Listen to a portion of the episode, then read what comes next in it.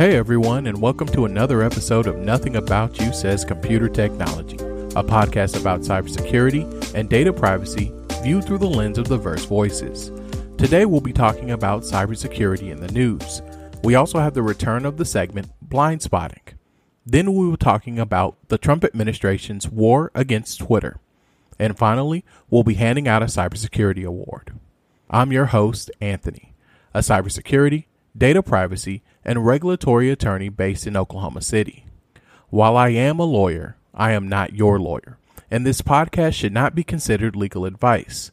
Instead, think of this as a conversation between two friends. But if you need legal advice, please find a local attorney that can help you. So let's turn our attention to some news stories. Our first story comes from InfoSecurity Magazine. Cybersecurity experts are calling for the legal industry to be considered a critical infrastructure because law firms are a large target of cybersecurity attacks. BlueVoyant conducted a study of law firm security and issued a report called Sector 17, the state of cybersecurity in the legal sector. The report found that 15% of the law firms studied are likely to have been compromised, while nearly half showed signs of suspicious activity, including malicious proxy use. So what makes law firms so special? It's because of the type of information that law firms hold. Law firms hold confidential information about their client, including financial information and personal identifiable information.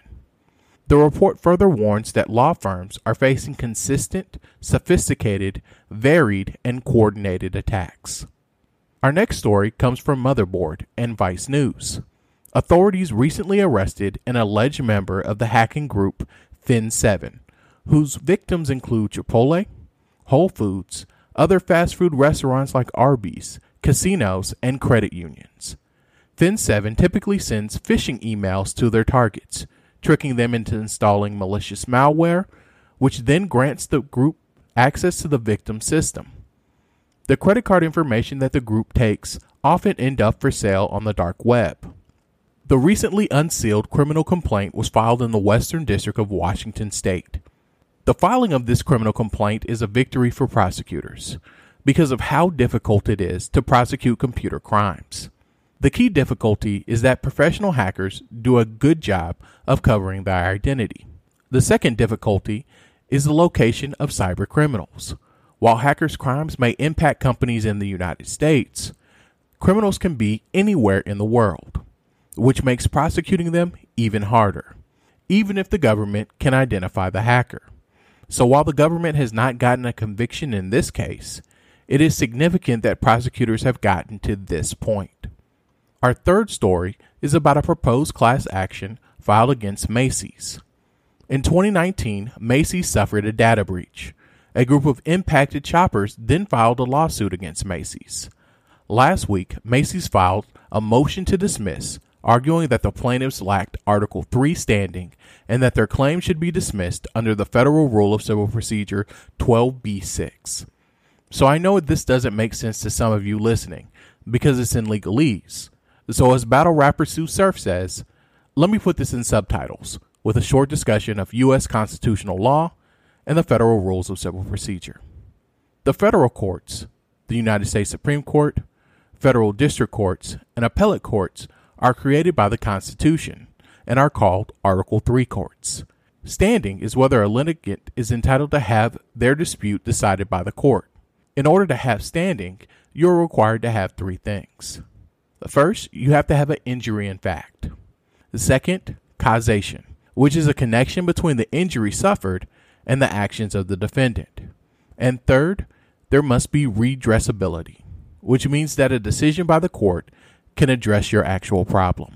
So Macy's is saying that the shoppers don't have standing because they were not injured by the data breach. The shoppers haven't alleged that anything actually happened to them because of the breach. Macy's second argument is that the shoppers failed to state a claim for relief. When you file a lawsuit in federal court, you are required to allege facts that show that you are entitled to relief. Macy's is saying that the shopper's complaint is missing key facts for each of the claims they have raised. This lawsuit is important because it raises questions that most consumers have to address when suing companies after a data breach. Did they suffer any harm, and what do you consider harm in a data breach? Is it enough that a person has to spend time monitoring their credit report after a breach? What about the time that's spent checking your accounts and changing your account information? What about the cost of credit monitoring? Is that enough? These are all questions that the court has to grapple with, and we'll be following this case closely. We have another session of blind spotting. This is where we talk about blind spots in our technology policy. However, the blind spot I want to talk about today is different. It's not a technology blind spot, but a racial one. On May 25th, 2020, George Floyd, an African-American man, died in Minneapolis, Minnesota. He was a victim of police brutality. After his death, protests started in a number of U.S. cities. This is another death of an unarmed black man, and it's a blind spot that we as a country have a difficult time discussing.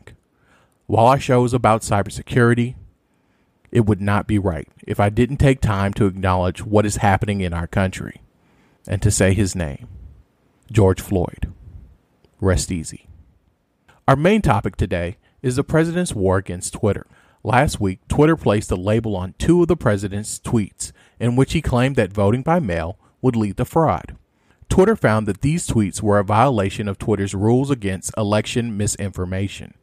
The president vowed strong action to stop what he considered private censorship and issued an executive order on preventing online censorship.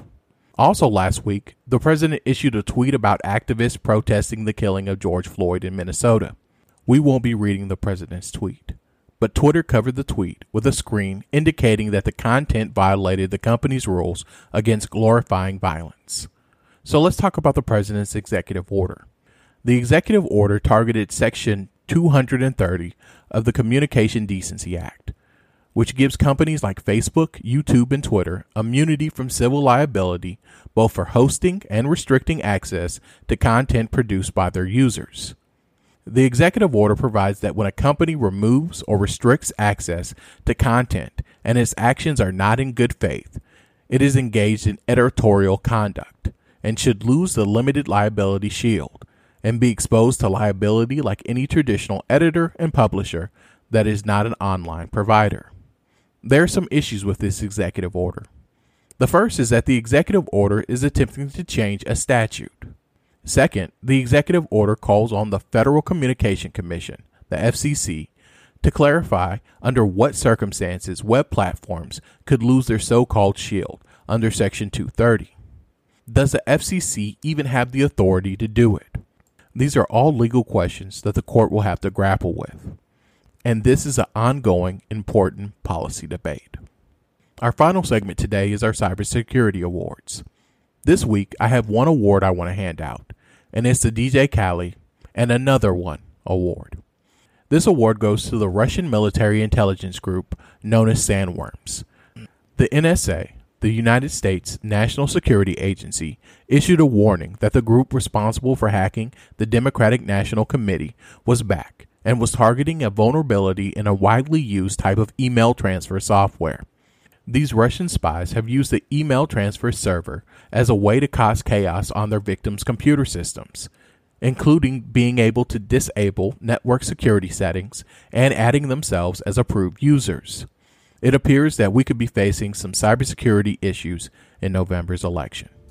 Thank you so much for joining us today on Nothing About You Says Computer Technology. Please subscribe, rate, and review us on iTunes, Stitcher, and Spotify. I'm your host, Anthony, and I'll see you guys next week.